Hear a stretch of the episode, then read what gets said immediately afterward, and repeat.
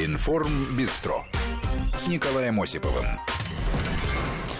Продолжаем эфир. У нас впереди еще час. А, теперь о событиях на Украине. Украина снова лезет в долги. Хотят занять 14 миллиардов Вернее, сначала хотят занять 1 миллиард долларов, потом хотят занять еще 13 миллиардов а, с помощью выпуска еврооблигаций. Отличный способ раздать долги. Планы вполне официальные, судя по всему, достаточно радужные. Сейчас процитирую министра финансов Украины Александра Данилюка.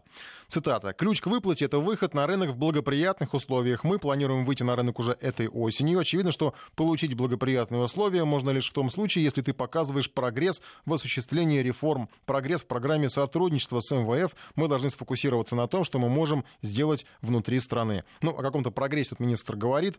Э, не знаю, каком. Видимо, опять какой-то демократический прогресс. Но главное, что, главное, что действуют они, как и все самые неблагополучные заемщики, э, занимают новые кредиты, чтобы отдать старые кредиты. Возможно, правда, мы чего-то не понимаем, и Украина стала внезапно надежным заемщиком.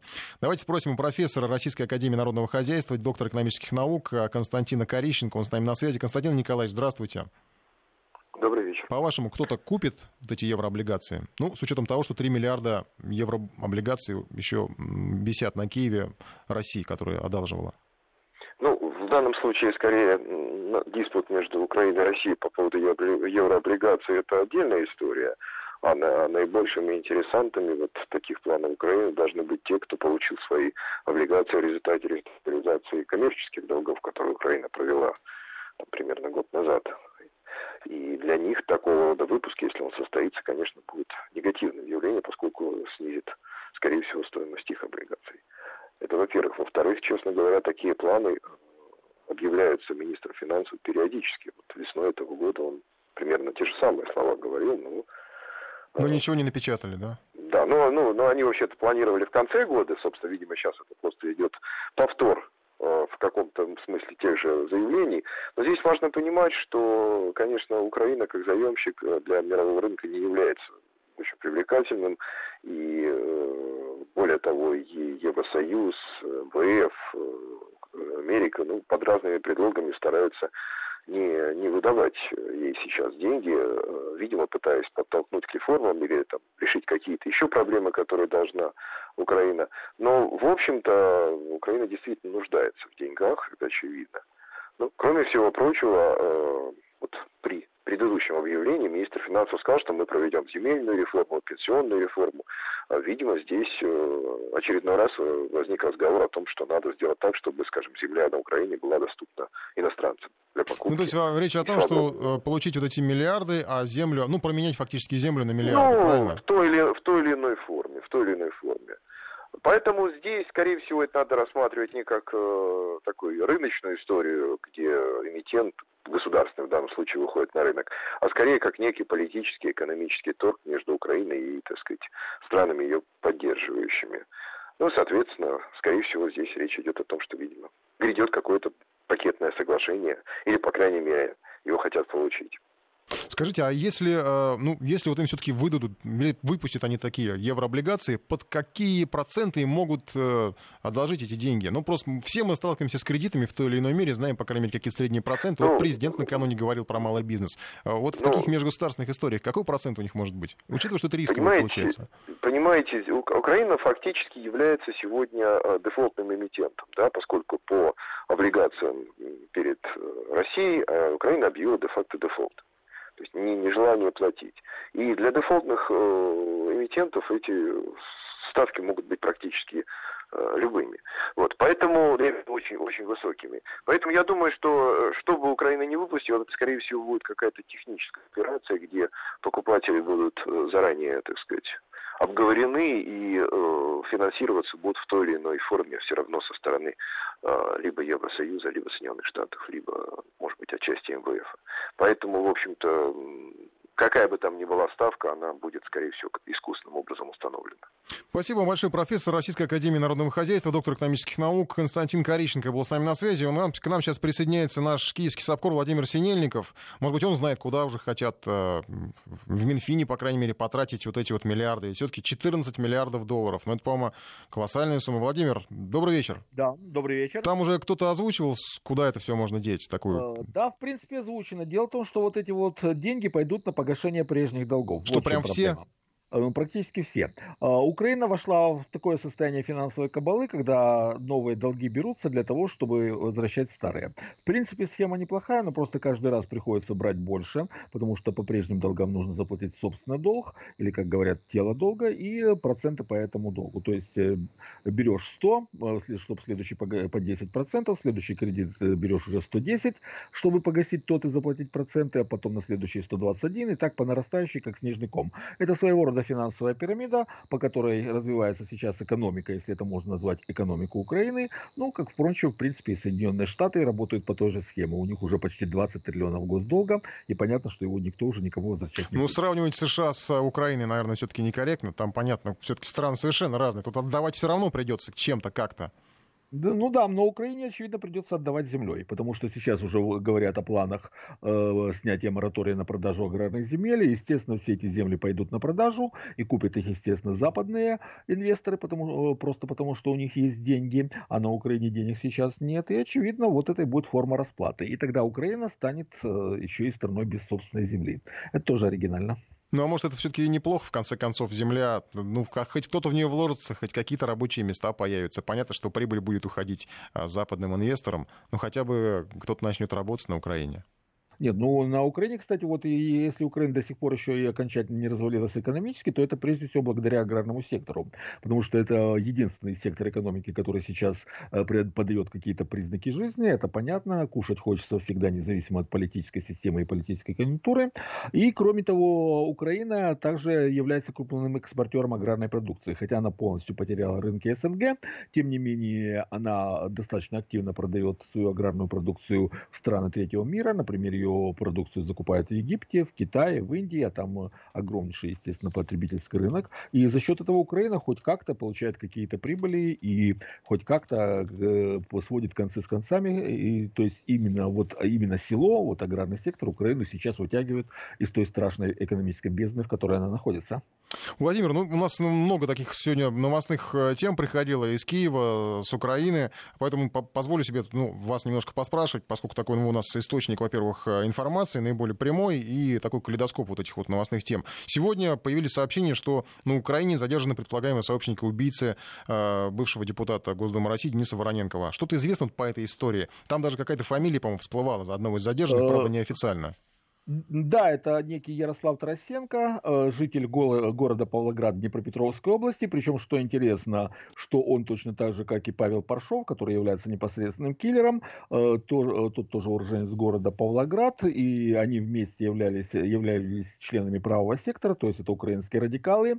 Причем третий человек, который находится сейчас в розыске, вероятнее всего он уже просто ликвидирован, это тот, который непосредственно помогал Паршову в Киеве стрелять Вороненкова, это некий Ярослав Левинец, он тоже украинский националист, тоже член правого сектора, и тоже, как и Паршов, в прошлом э, участник так называемого добровольческого батальона Донбасс. А, причем все они считают, причем вот, вот эта вот странная картина, которая имеет место, когда производятся аресты именно в этой среде, говорят о том, что убийцы-то, в общем-то, вероятнее всего на Украине, а не в России, как утверждают местные политики, которые говорят, что это, естественно, расправа российских спецслужб с политическим оппонентом. Но они это говорят по любому поводу, и на это, в общем-то, никто внимания не обращает. А, при этом, а, говоря э, по существующей информации, арест производила не полиция, а служба безопасности Украины. Это означает, что полиции не доверяют. И, кстати, есть основания не доверять э, по той простой причине, что, например, Ярослав Левинец э, в момент убийства Вороненкова выехал в Киев, находясь под домашним арестом. И у Левинца и у Паршова общее уголовное прошлое, они давно друг друга знали. И Левинец находился под следствием, и ему была выбрана мера пресечения домашний арест, и он, естественно, носил электронный браслет, который подает сигналы о месте пребывания того человека, который находится под этой санкцией. То есть без ведома полиции он в Киев из Днепропетровска выехать не мог. Но он почему-то выехал, его никто не хватился. Mm-hmm. Это тоже еще косвенно подтверждает о том, что э, все следы убийства Вороненкова и, имеется именно на Украине и ведут именно на Украину. Зачем э, убили Вороненкова? Ну, вы знаете, он в Киеве жил полгода, и на него никто не обращал внимания. То есть просто жил себе человек и жил, и никого он не интересовал. Таких беглецов из России в Киеве достаточно много, все они говорят одно и то же, что вот там в России диктатура, они приехали сюда и, дышу, и на Украине дышат воздухом свободы. Это уже всем надоело, на это кто не реагирует. То есть с точки зрения политического беженца Вороненко из себя ничего не представлял, а вот сделать из него жертву... Ну, сакральную э, жертву, да, да как, в общем, не, жертву, не первая, да, к сожалению, не последняя. Да, это просто классика политических провокаций. Э, тут, кстати, есть еще один тоже очень интересный момент момент по поводу убийства Вороненкова. В принципе, ответить на вопрос, кто является заказчиком этого убийства, достаточно просто. Достаточно ответить на вопрос, а кто вывел Паршова к месту убийства. Ведь Паршов-то получил информацию, что Вороненков в это время будет находиться uh-huh, около.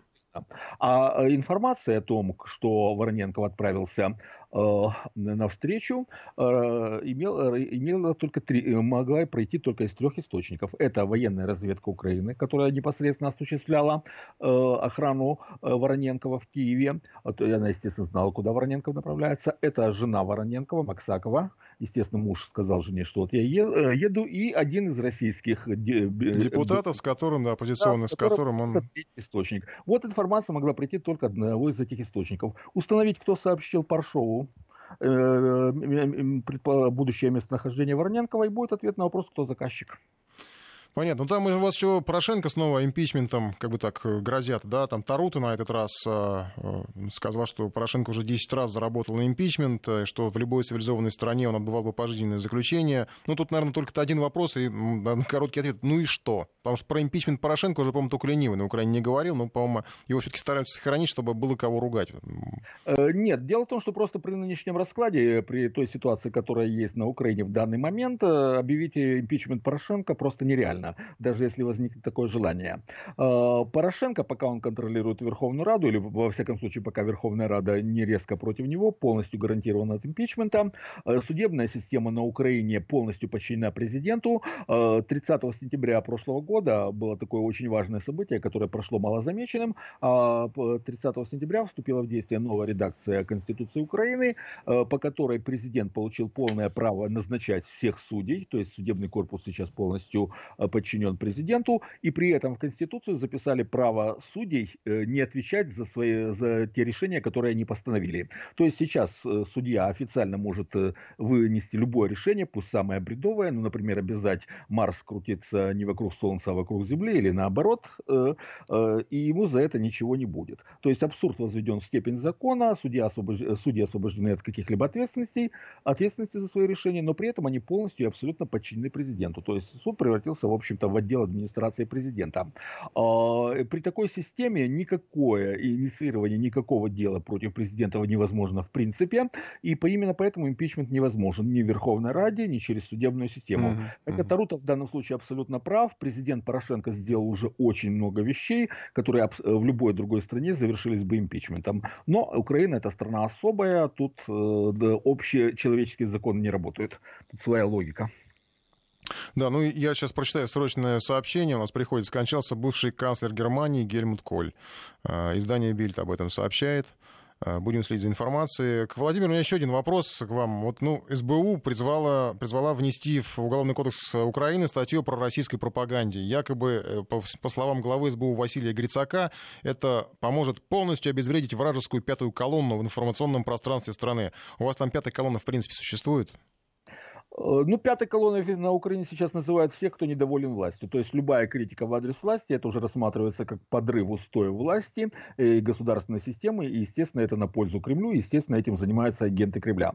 Это звучит, конечно, смешно и абсурдно, но, тем не менее, когда люди выходят на манифестации против повышения жилищно-коммунальных тарифов, а, кстати, сегодня на Украине, в Киеве в очередной раз повысили, повысили тарифы, и сразу в два раза на обслуживание придомовых территорий, э, так вот, когда люди говорят о том, что такие тарифы платить нереально, они больше даже уже не то, что пенсия, а средняя зарплата.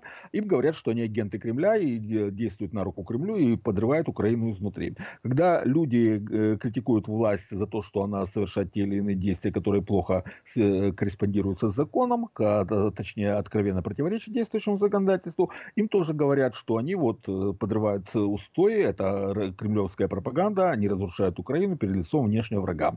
Марш бессмертного полка в Киеве по случаю 9 мая, это тоже агенты Кремля, то есть все российская пропаганда, все, кто не так или иначе против власти, они все агенты Кремля, все пятая колонна. А, по этому поводу в социальных сетях горько шутят, говорят, если ты не хочешь умереть от голода, значит ты агент Кремля. Есть такие горькие шутки в интернете.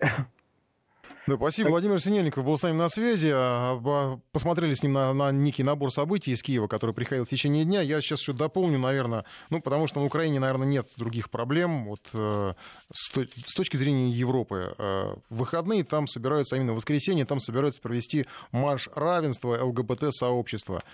Э, по-моему, это в Киеве, да. И мне что поразило в этой новости, я, конечно, не обратил бы на нее никакого внимания, но меня поразило и дипломатическое единство э, западных стран. Такого единства, наверное, не было ну, ни по одному вопросу, начиная там, не знаю, от спецоперации в, в Ираке, от нападения на э, ближневосточные государства, до, не знаю, до каких еще вопросов. Просто такого количества стран, которые бы подписали совместное заявление послов о призыве к полиции и властям Киева обеспечить право Э, ЛГБТ-сообществ на проведение марша равенства в Киеве. Австрия, Бельгия, Канада, Дания, э, Финляндия, Франция, Германия, Италия, Нидерланды, Норвегия, Швеция, Швейцария, Великобритания, Соединенные Штаты Америки.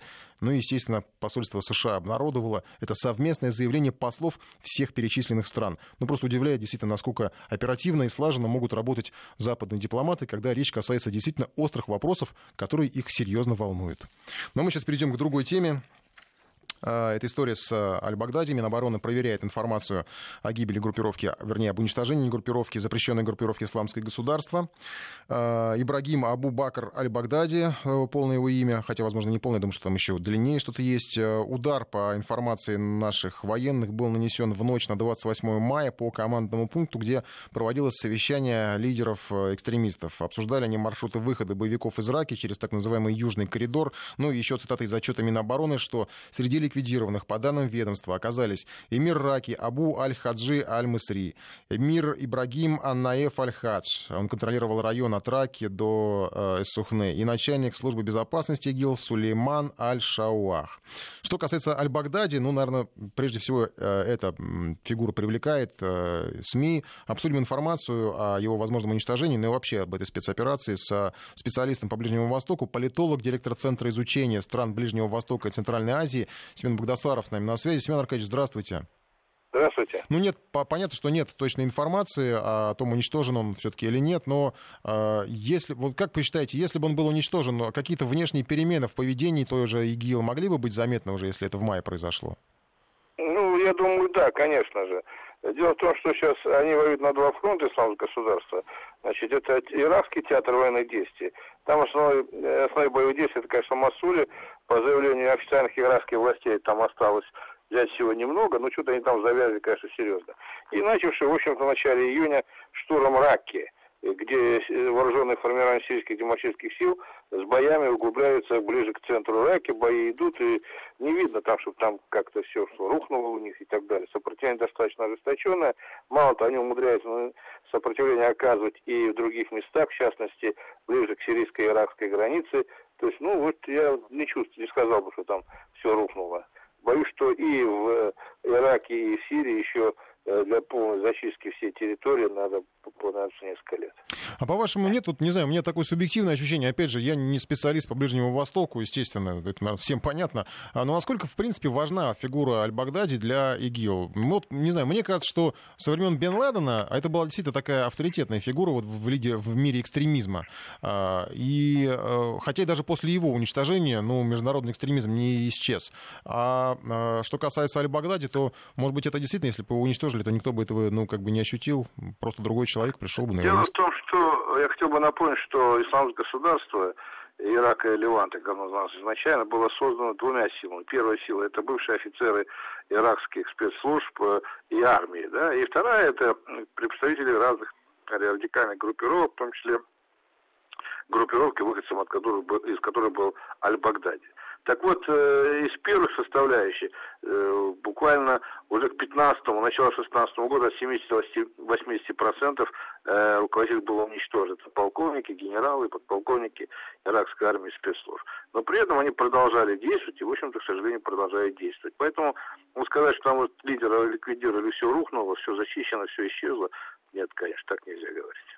Ну, то есть, в принципе, достаточно многоголовая ведь схема, правильно? То есть, если даже Багдади, ну, предположить, что его больше нет, то на его место легко можно найти, наверное, будет какого, кого, какого-то альтернативного товарища, который... Ну, как пример, вот несколько, уже несколько министров обороны у них э, были ликвидированы, но на их место приходит другой, другой и так далее. Поэтому скамейка запасных у них существует, к сожалению, да, и вот я бы не сказал, что это сильно влияет на ситуацию. Конечно, и Масул, Ирака будут взяты, э, Тель-Афар будет взят этот, э, в Ираке, да, там провинция Анбар. Но на это уйдет какое-то время, да, какое-то время. Вопрос о другом, а исчезнет ли исламский государство? Нет, потому что то есть идеология, к сожалению, поразившая как зараза значительное количество населения и вышла далеко за территорию Ближнего Востока. Вот в этом проблема-то. Ну, сегодня по информагентствам э, были такие, ну, практически победные заявления, что это сирийский оппозиционер Джамиль, что борьба с ИГИЛ вышла на финишную прямую. А, ну, в общем-то, достаточно многие так победно и а, практически радостно реагировали на то, что якобы Багда... Абу Бакр аль-Багдади уничтожен, хотя в то же время они признавали, что на самом деле информации нет. А вот здесь вот к чему это обосновано с их стороны? С их стороны это такое, не знаю, ободрение, радость. Э, тут есть чему им радоваться вообще на самом деле? Или ну, если бы он был ликвидирован все-таки руководитель, было бы неплохо, конечно, хорошо, да? Но дело в том, что, ну, давайте, ну, хорошо, оставим в покое Иракский театр военных действий, вернемся к Сирийскому театру военных действий. Ну, дай бог, там 2-3, может, 4 месяца Ирак куда давит, э, вот это вооруженное формирование. СДС и, очередь, курды, так называемые, да? Mm-hmm. Э, ну, а и что? Смотрите, ведь боевые действия идут одновременно и на юге, э, Сирии, это ближе к Ирако-сирийской границе, и там тоже бои идут против э, исламского государства отряда. Бои против них ведут и вступая периодически в столкновение между собой правительственные силы э, Сирии, поддерживаемые иранским формированием, то, что по некоторым данным иранцы перебросили туда воздушно-десантное формирование, там, бригада, с не ошибаюсь, дополнительно, там, и так далее, да, и одновременно против них воюет так называемая новая сирийская армия, это не путать сирийская свободная армия Южный фронт, поддерж... созданная поддержана американцами, и периодически американцы вступ... наносят удары по правительственным силам, да, но при этом там пока вопрос о том, кто возьмет под контроль сирийско-иракскую границу, непонятен. То есть, ну вот, знаете, э, шапка закидательством не надо заниматься, да, это еще продлится достаточно приличное время, скажем так, для полной зачистки территории, а уж дальше что будет, бог его знает, что называется.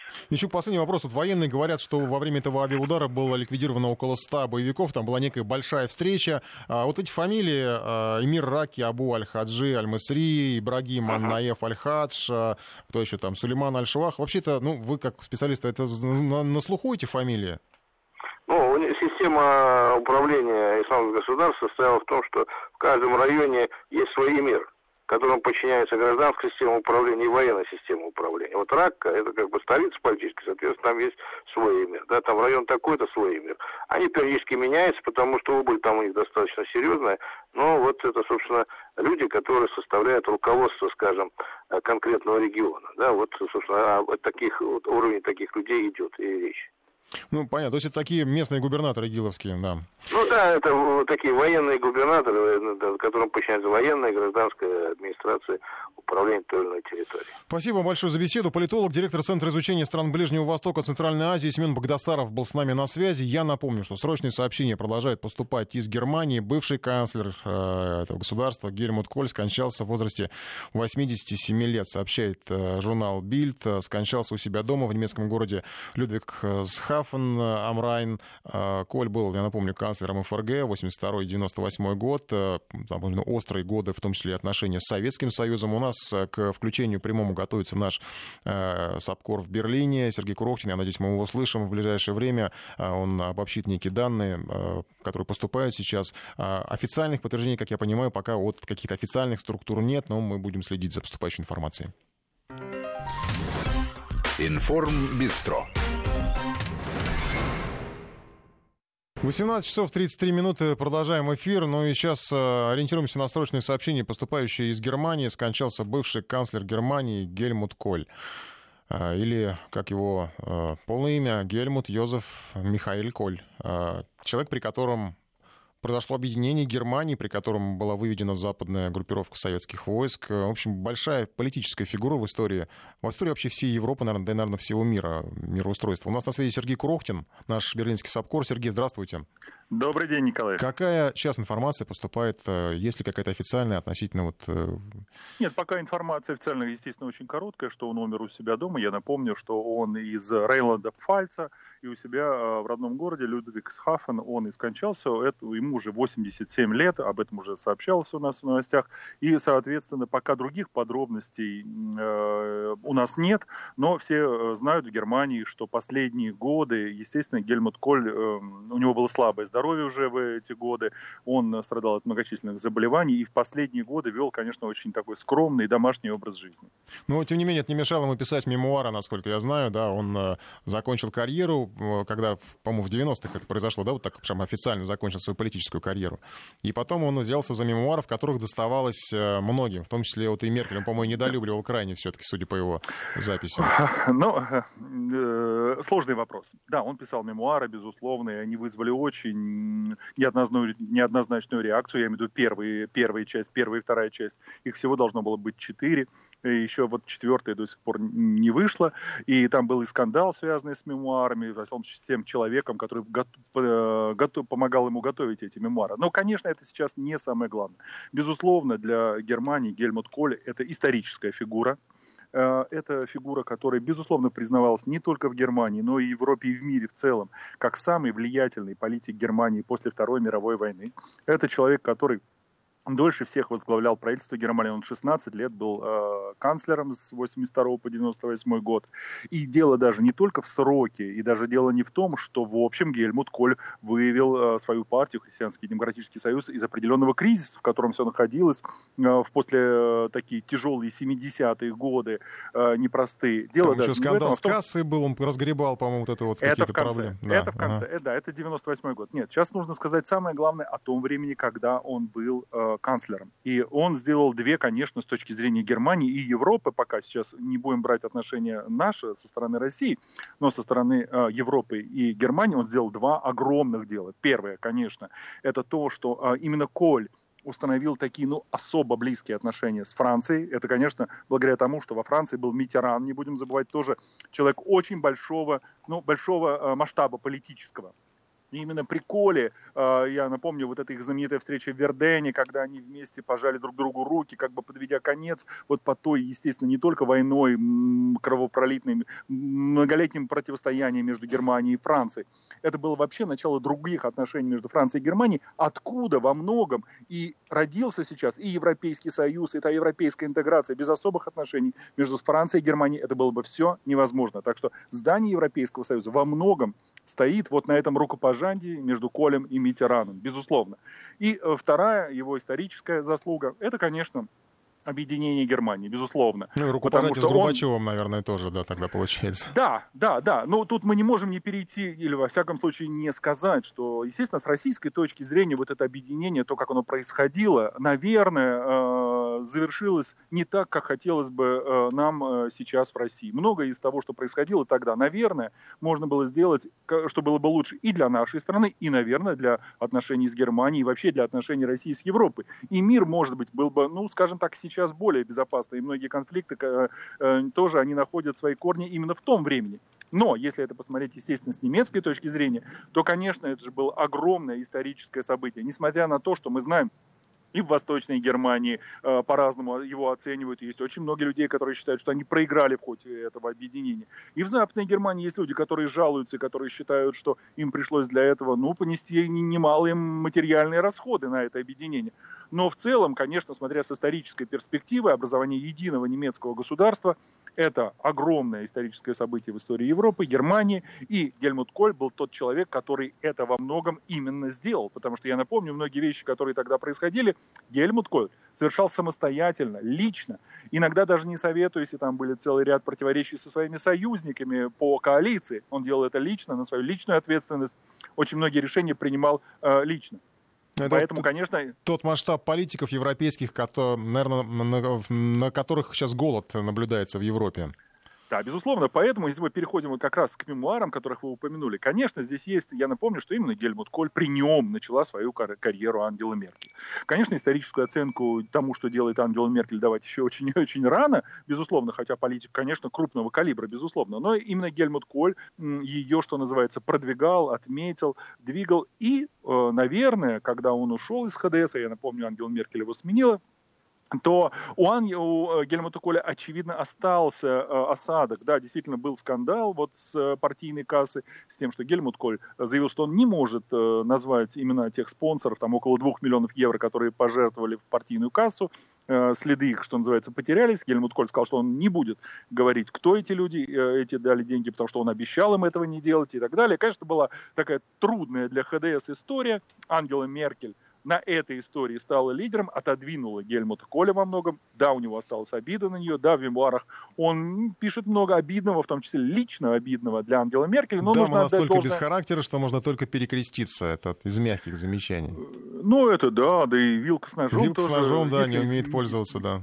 Да, но как бы то ни было, и нужно отдать должное Ангеле Меркель, которая в последние годы, несмотря на эти и обидные, и критические часто замечания, всегда э, очень почтительно отзывалась о Гельмуте Коле, и в последние годы, которые сопровождались, еще раз подчеркну, и скандалом с издательством, и скандалом с человеком, который эти мемуары готовил, да и семейные тоже там проблемы были непростые у Гельмута Коля, его вторая жена очень часто, ну, делала заявления, которые вызывали недоумение у многих в Германии. Тем не менее, несмотря на это, общее отношение к Гельмуту Колю было следующее. Да, он уже в возрасте, да, безусловно, наверное, не все сейчас, что он делает, это ну, разумно, но его заслуги настолько велики, что он заслуживает безусловного уважения и почтения, что в последние годы, безусловно, Германии преобладало.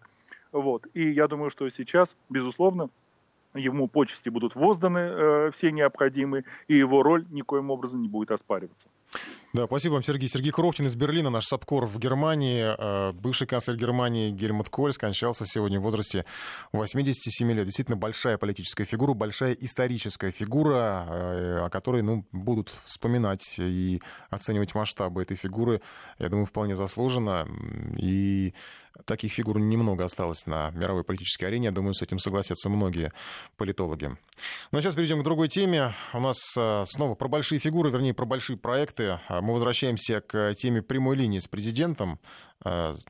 Э, речи о больших стройках. Но они немножко как-то, эти темы затерялись за большими социальными проблемами, частными, пусть даже локальными, но действительно большими, серьезными, драматическими. А ведь это тоже такая практика, когда э, регионы, из регионов выходят на связь со студией, где проходит прямая линия президента, именно вот с каких-то таких э, знаковых мест, может быть, исторических мест, а часто с мест, где реализуются какие-то масштабные, глобальные, серьезные проекты, которые потом, э, ну, э, в том числе скажутся и на экономике страны в положительном смысле. Во-первых, стадион в Калининграде, новый аэропорт под Ростовом-на-Дону, все это было в прямой линии, ледоколы-гиганты, построенные рабочими балтийцами.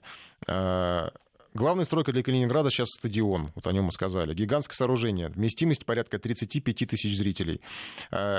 Я объясню, почему там. Но это не я объясню, это объясняли, в том числе, наши спортивные комментаторы. Э, тут вопрос не в том, что до Калининграда европейским болельщикам просто близко добираться, максимально удобно и комфортно.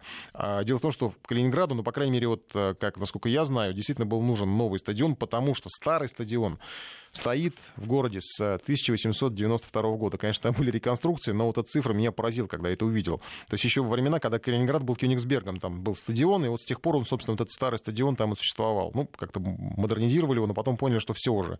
Э, больше терпеть нельзя, э, и надо строить новый стадион. Не зря, кстати, упомянул и президент о вещевых рынках. Я прекрасно, кстати, помните времена, когда вот соседний наш с редакцией э, рынок «Динамо», спросите рынок, стадион «Динамо» был превращен в рынок, и, да и все рынки, собственно, столичные, кто на них только не торговал. А, и сейчас возвращается, наконец, не, не просто стадионом возвращают их прямое предназначение, а строить новые стадионы. Но их в Калининграде, кстати, еще реконструировали к чемпионату аэропорт, там пропускная способность увеличена, стоит новый терминал, среди больших строек, показанных во время прямой линии, новый аэропорт Платов под Ростовом-на-Дону, там пропускная способность, насколько я знаю, до 8 миллионов пассажиров в год. У нас сейчас на связь выходит нас, наш собкор в Ростове-на-Дону, Ярослав Лукашов. Ярослав, здравствуйте. Приветствую, Николай. Ну вот там была достаточно такая, не скажу, что динамичная, но не, не слишком подвижная картинка относительно аэропорта, хотя показывали с воздуха, э, что это за объект вообще, ну, ну, как его там, не знаю, как готовятся вообще жители к тому, что он появится там, я так понимаю, 30 километров, да, до Ростова? Да, 29 километров по проекту от Ростова, и закончится стройка должна буквально через полтора месяца, то есть дедлайн, который обозначен э, при строительстве этого аэропорта Платов, это 31 июля, то есть вот сегодня буквально ровно полтора месяца до завершения. Правда, э, фактическая работа этого аэропорта должна начаться значительно позже. Перенос всех рейсов запланирован на 1 декабря. И вот эти полгода, которые между завершением строительства и началом фактической работы, как рассказали а, в аэропортовых службах Платова уйдут на проверку, перепроверку и еще десятки проверок каждой детали вот этой системы, которую собой представляет этот э, современный международный аэропорт. А, с, с, направления, стороны, как раз во время прямого включения были разговоры о том, что а, ну, все летят через Москву. Это, я так понимаю, что это какой-то новый хаб будет международный? Да, безусловно, и э, необходимость но хаба, она назревала давно, они говорили уже много-много лет, но вот э, так сложились обстоятельства, что э, необходимость стала абсолютно очевидной, и как раз к этому моменту появились федеральные программы подготовки к проведению чемпионата мира по футболу в 2018 году и федеральная программа развития транспортной системы России. Вот в рамках двух этих программ и было решено возвести новую аэрогавань, которая превосходит по всем параметрам существующий аэропорт.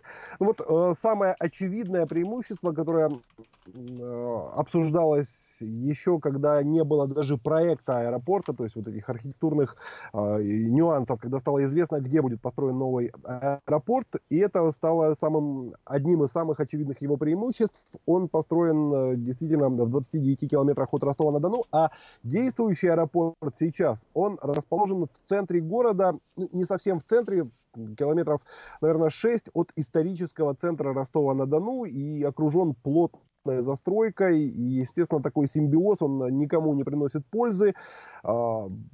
Жители вынуждены привыкать, ну, практически все уже привыкли. Жители нескольких жилых массивов, расположенных вокруг аэропорта. Ну, понятно, теперь, будет, теперь будут шуму, отвыкать, да. теперь будут отвыкать, да? Да, Скоро. да, теперь э, уже ждут, не дождутся буквально вот э, этого 1 декабря, когда в один день все рейсы из действующего аэропорта будут перенесены в новый аэропорт. Преодолевать расстояние, которое, ну, естественно, вот это появится немного усложнит дорога до аэропорта, то есть вместо того, чтобы доехать до него любым общественным транспортом, придется преодолевать 30 километров, но преодолеть их можно будет по э, федеральной трассе М4, она сейчас э, во вполне приличном состоянии, три полосы в одну сторону три полосы в другую, то есть э, никаких пробок не предполагается на этом отрезке, и можно будет доехать довольно быстро. Сначала, э, как только пойдут первые рейсы, здесь будут курсировать маршрутные автобусы, автобусы. Это вот пока единственный на первом этапе вид транспорта. Но в дальнейшем предполагается а, запуск одного или нескольких видов сообщения еще. Возможно, до аэропорта будут продлены некоторые из городских маршрутов общественного транспорта. Также рассматривается возможность запуска скоростного трамвая или организация движения железнодорожного аэроэкспресса что, в общем, явление для крупных аэропортов вполне привычное. Для mm-hmm. ростовского аэропорта ничего похожего пока не надо было, но вот сейчас будут организовывать. Да, Ярослав, спасибо. Ну, в общем, практически по московской схеме вы будете теперь в аэропорт отправляться. Главное, чтобы московских пробок у вас там не было, чего я вам желаю. Ярослав Лукашов из Ростова-на-Дону с нами на связи.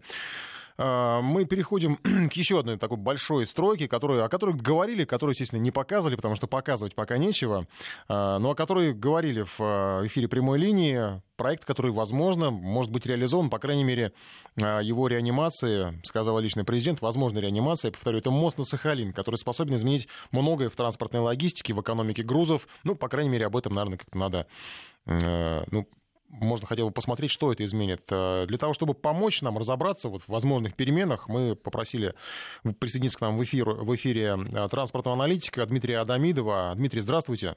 Здравствуйте.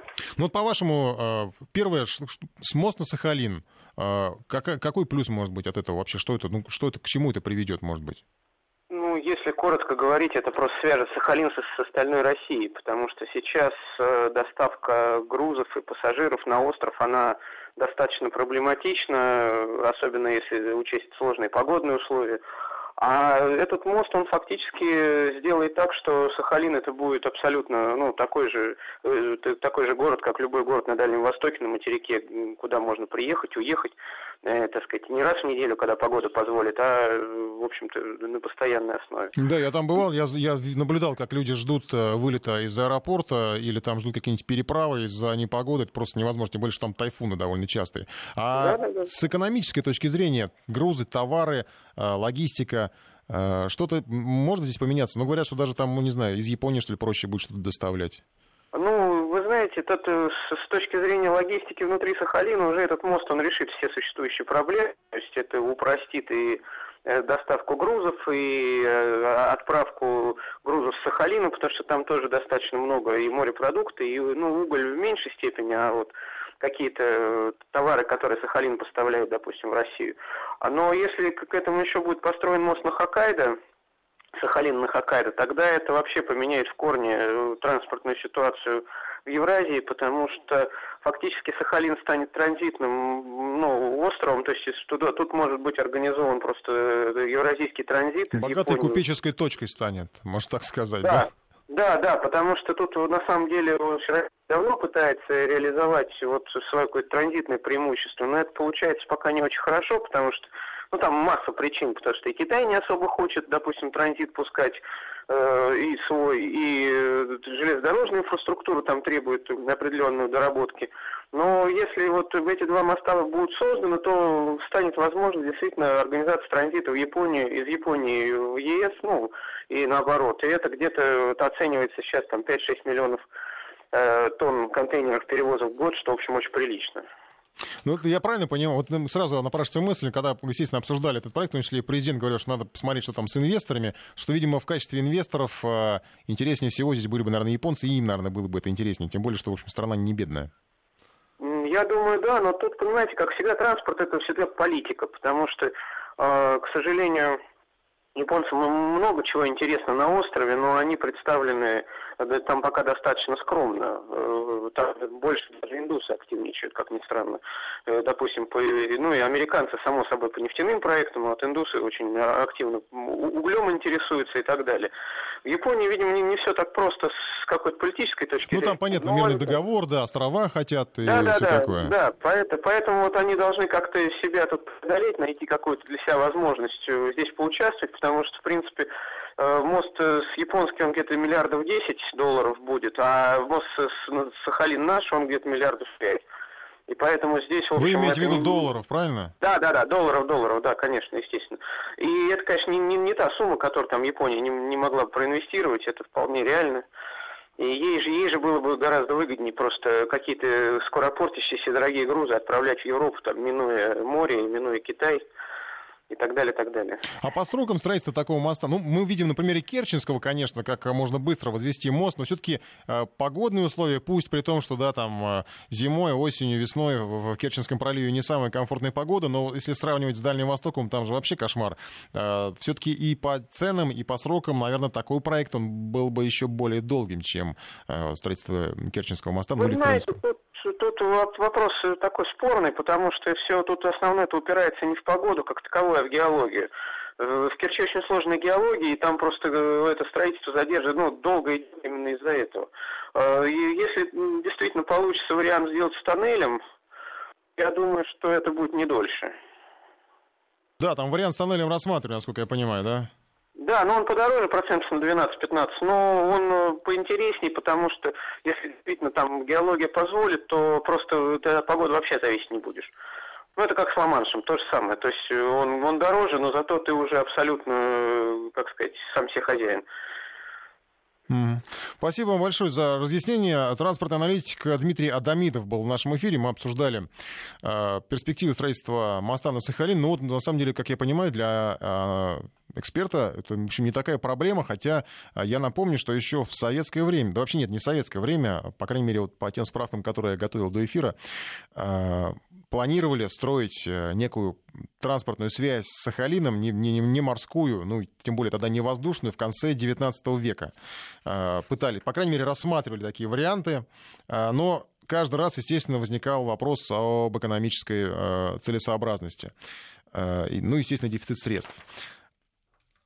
Э, во время войны, во время войны, э, во время сталин, сталинское, в сталинское время пытались опять построить, причем даже начали строить, что интересно, э, пытались реализовать этот проект, по-моему, по-моему, говорят, что рыли туннели, по крайней мере, в качестве подготовительных работ. И э, как раз после смерти Сталина, я напомню, что все это было прекращено. Ну и потом вспоминали многие, что обвинили во всем амнистию, якобы, э, якобы э, именно потому, что распустили заключенных, кто прерывали всю эту стройку. На самом деле, потом те, кто строил, инженеры вспоминали, что на самом деле строили, э, пытались строить мост на Сахалин вовсе не заключенные, а ну, те, кто условно досрочно освобожденные. То есть они даже там пытались, ждали несколько месяцев, пока возобновят стройку, но им сказали, что все, хватит. Вот сейчас, э, наконец, заговорили говорили о том, что, э, может быть, все-таки построят. И я думаю, что многие жители Сахалина, да и вообще Дальнего Востока, они так с интересом смотрят и, может быть, даже вздохнули с неким облегчением, потому что, ну, может быть, меньше, наконец, им удастся, придется сидеть в аэропортах, ждать вылета э, или там ждать, э, пока отойдет судно, пока пройдет тайфун, пройдет шторм. Ну и, наверное, теперь уже на очереди будут сидеть и ждать своей участи жители Курил, которые точно так же мечтают, что к ним, наконец, появится какая-то более-менее нормальная транспортная связь, а им там ее действительно очень не хватает. Мы сейчас перейдем к другим другим событиям, к международным э, событиям. У нас э, в Британии участники акции протеста ворвались в здание районной управы Лондонского района. Э, Лена Балаева у нас на связи. Лен, здравствуй. Да, здравствуй, Николай. Что там у вас происходит опять? У нас что, не европейская новость, то какой-то прям ЧП? Ну, знаете, это случилось не неожиданно, потому что людской гнев, он копился-копился, и вот вылился. Э, сначала была сидячая акция протеста вокруг э, местной управы Кенсингтон и Челси, а потом э, люди просто решили взять здание штурмом, потому что к ним никто не выходил из местных властей.